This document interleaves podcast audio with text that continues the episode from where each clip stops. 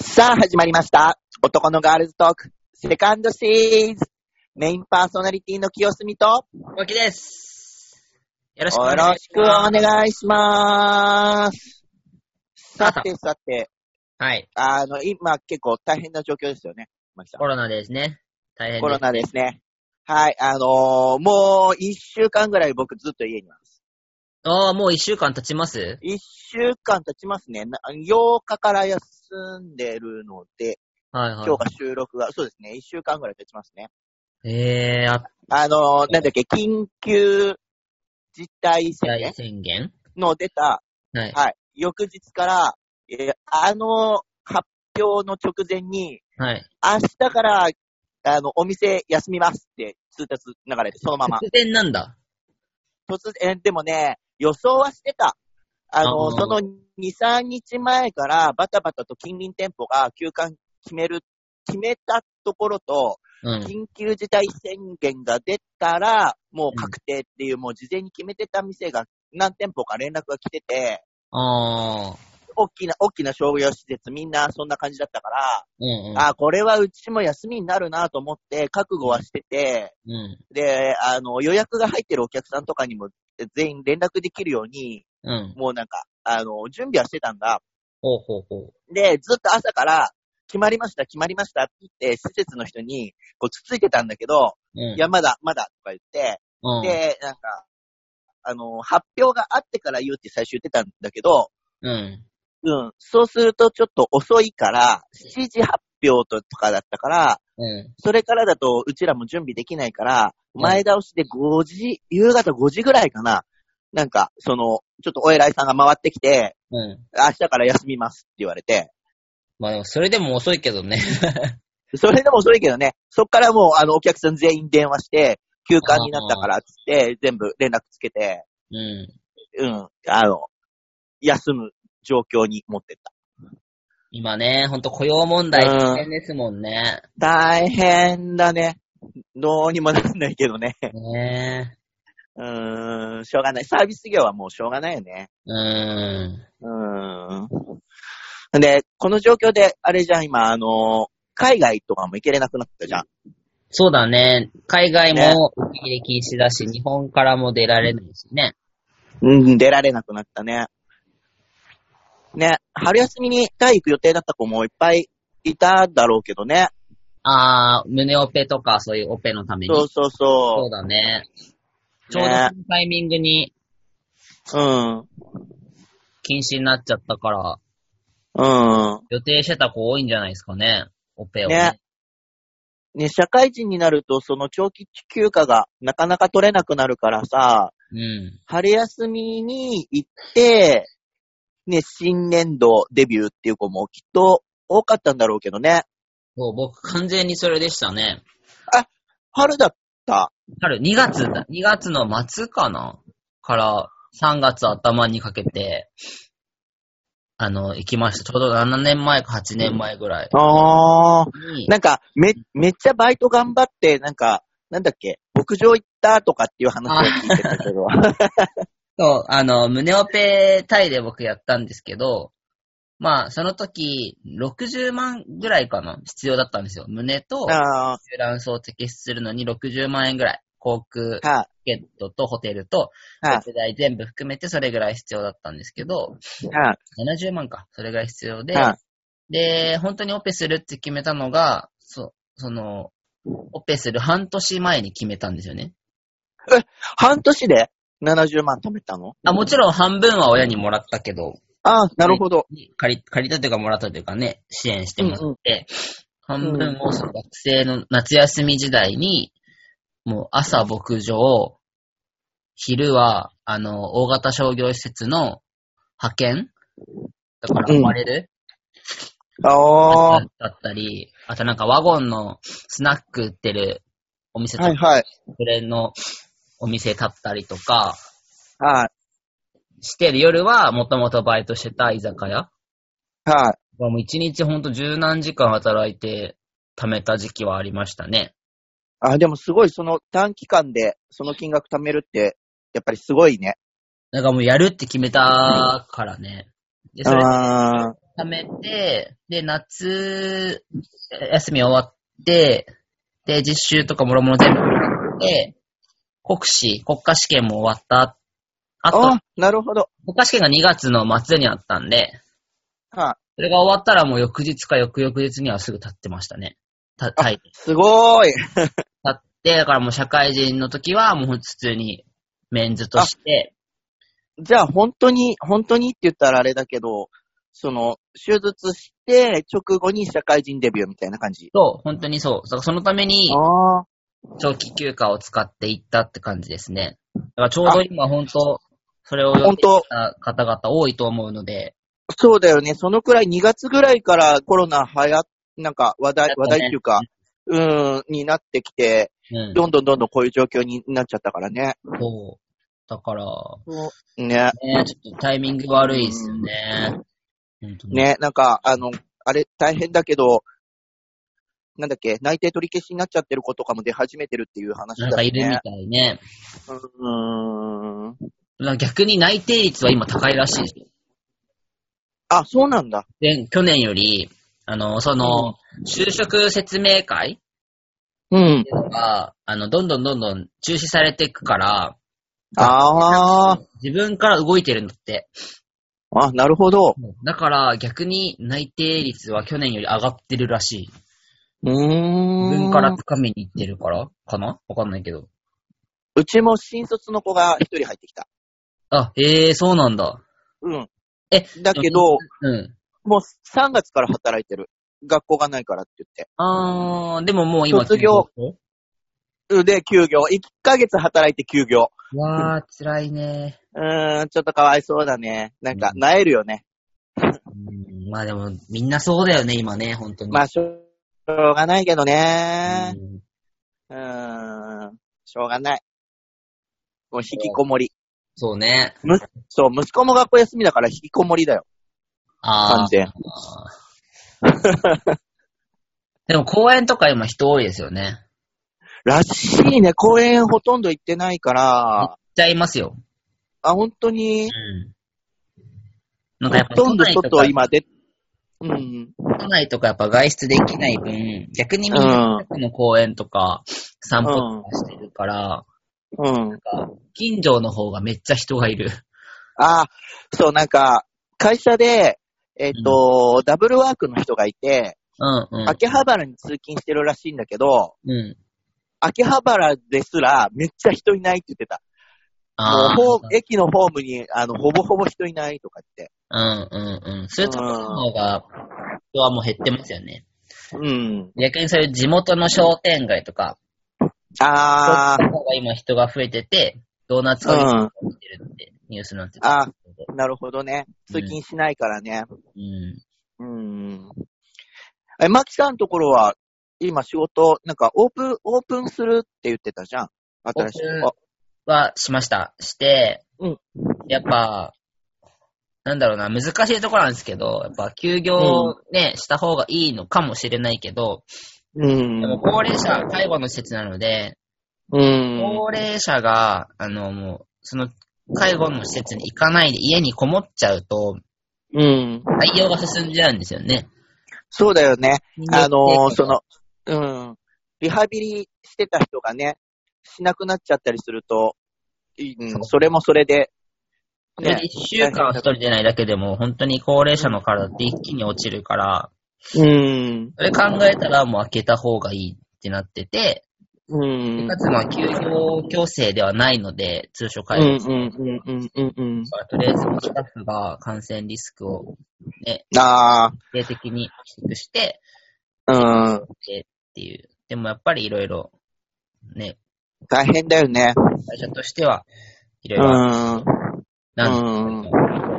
ギリギリ営業してるって形ですかね。うん。なんか、自粛して、デイケアに、こう、い行かないで家で介護してる人も、介護してる人たちがなんか、なんだろう、気持ち的にちょっと追い詰められちゃってる人もいるって聞いた。あー、なるほどなねん。か、引きこもってずっと介護してるから、うーん、確かあにの、。自主的にそう、デイデイに行かない方が、今行かない方がいいかなって言って、うんデイお休みし、自主的にお休みしてる人の介護してる人が、ちょっとなんか、参ってきてるみたいな話も、ちょっと聞いてる。なほどね。うんうん1間でしかないね、いろいろ。まあ、しょうがないけどね、今の状況ね。ね落ち着くまで。え。ねねえ。そうだよ。で、何の話だったんだろうって感じになっちゃう。これね、僕もね、ちょっと薄々感じだよ。 ごめんなさい。オペにあれだね。いけない。そうそうそうそう。いけない。はい。今の仕方の話になっているね。はい。はい。え、マキさんは、でも、タイで全部手術したんだよね。あ、そうです、そうです。胸も、うん仕事の人も全部。うんうんうんうん、うんみんなは今まだ、あれですもんね。そう、どっちもやってないそうだよね。かな。胸は、うんなんか殺裂ぶしてる形。そう、そうん うんう。メタボ親父ぐらいの胸しかないから、 それでちょっとごまかしてる。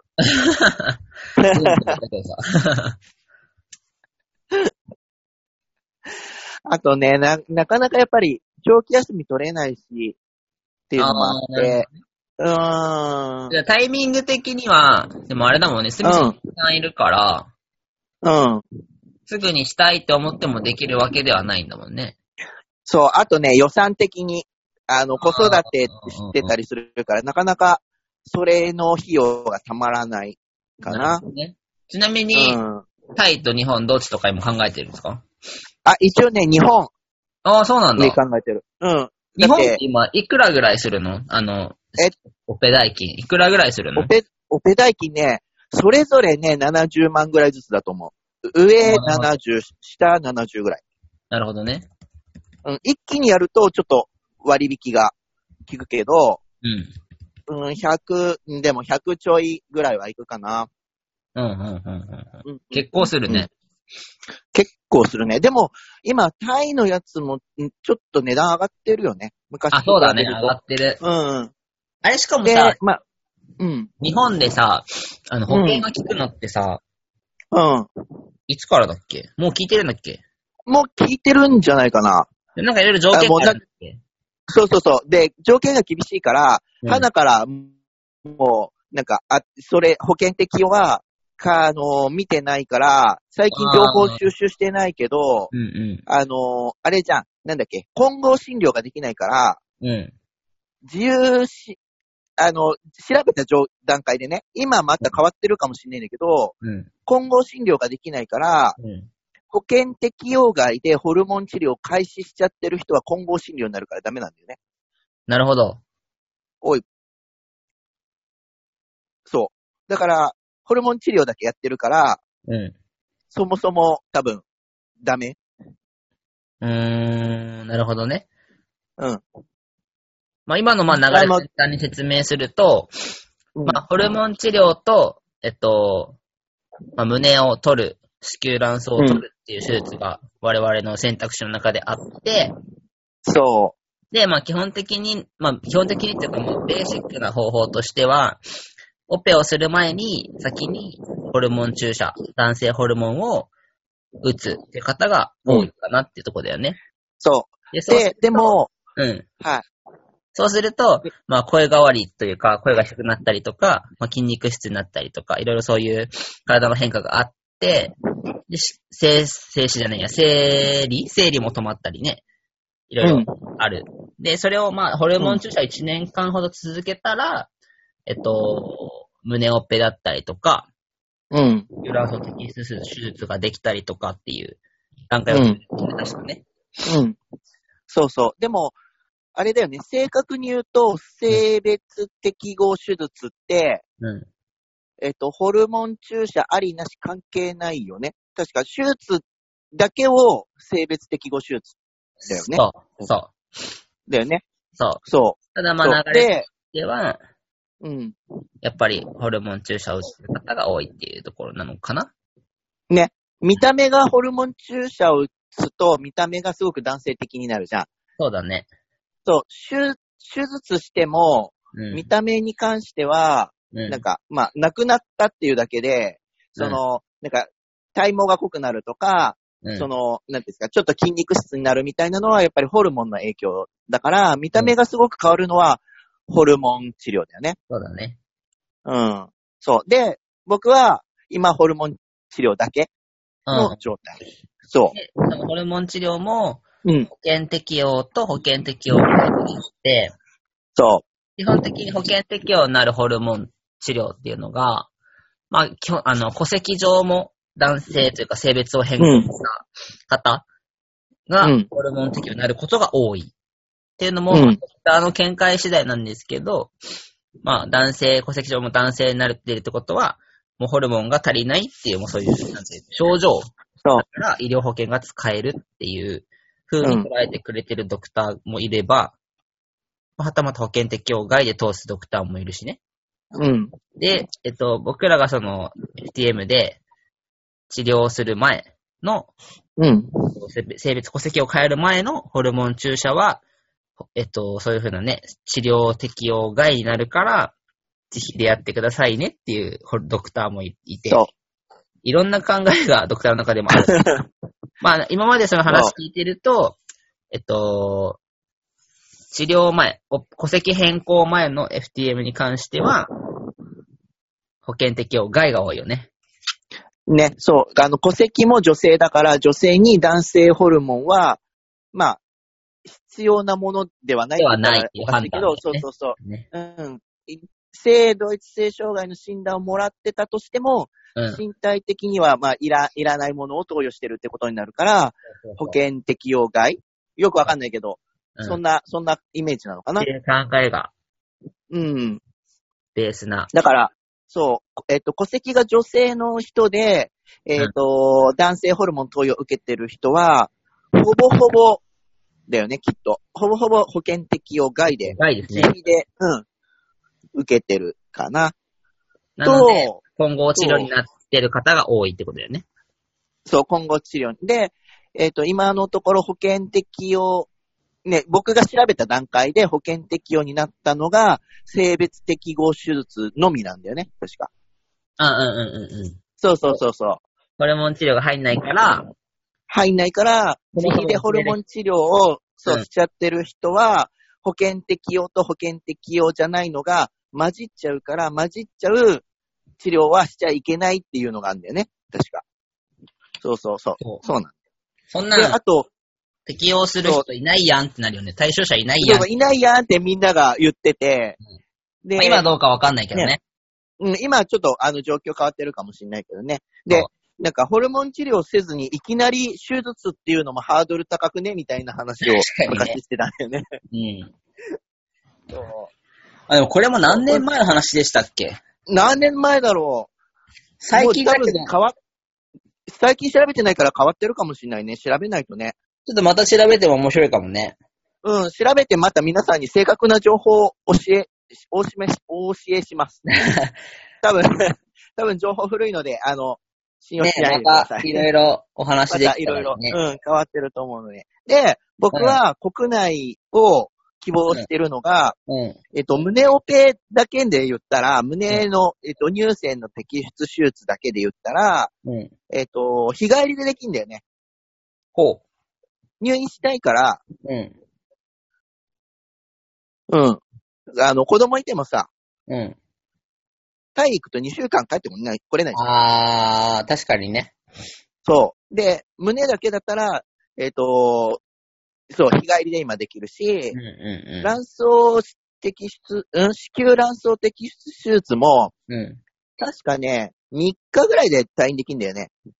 ん。へー、早いね。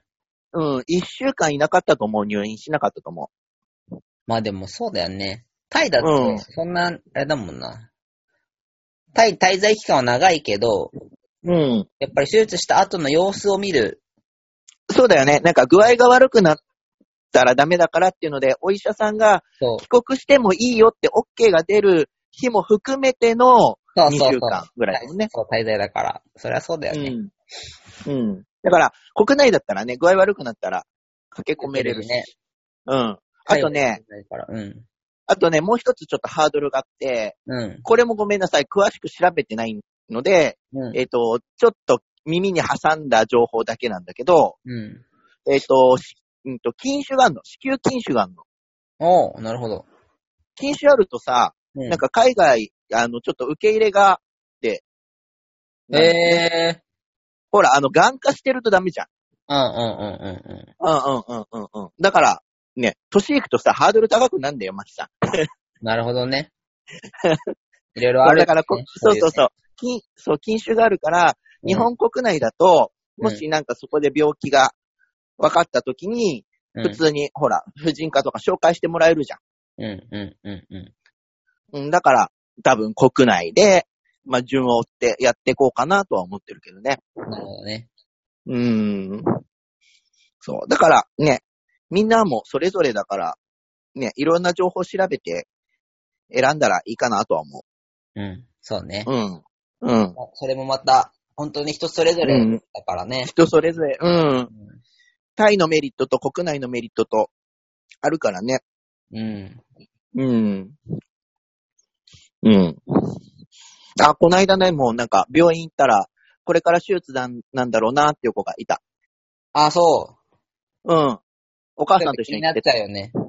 うん、気になっちゃおうと思って。なんかね、雰囲気が違うんだよ、手術前って。ほう。なんか、看護師さんとかがバタバタしてるからさ。ああ、おって思う確かに。手術ないとみんな雑談してさ、なんか、のんびりモードなんだけど、うん。手術があるとみんななんかバタバタしてるかまあそうですよね。ら。うん。なんかいろいろそうやって発信できるといいですね、このラジオでもね。いいですね。うん。全然なんか次回も、ね、オペに対しそうオペまでの道のりとか、それも発信できたらね。そうだね。うん。。マキさんの家族計画も発信できると そうだね。まあ、お互いちょっと、あるあおるを含互い、めた発信をしていきましょいいですね。う。はい。はい。で、なんか、質問あったら全然お便りいただければ、はい、もうぜ何ひ。でも答えるんで、うん。知っ知ってる範囲内でし、ておりますね。うん、答えられるので、ぜひぜひ。はい。よろしくお願いします。お願いします。はい。はい。今日はそんな感じで、メインパーソナリティの清澄と、マキでした。バイバーイ。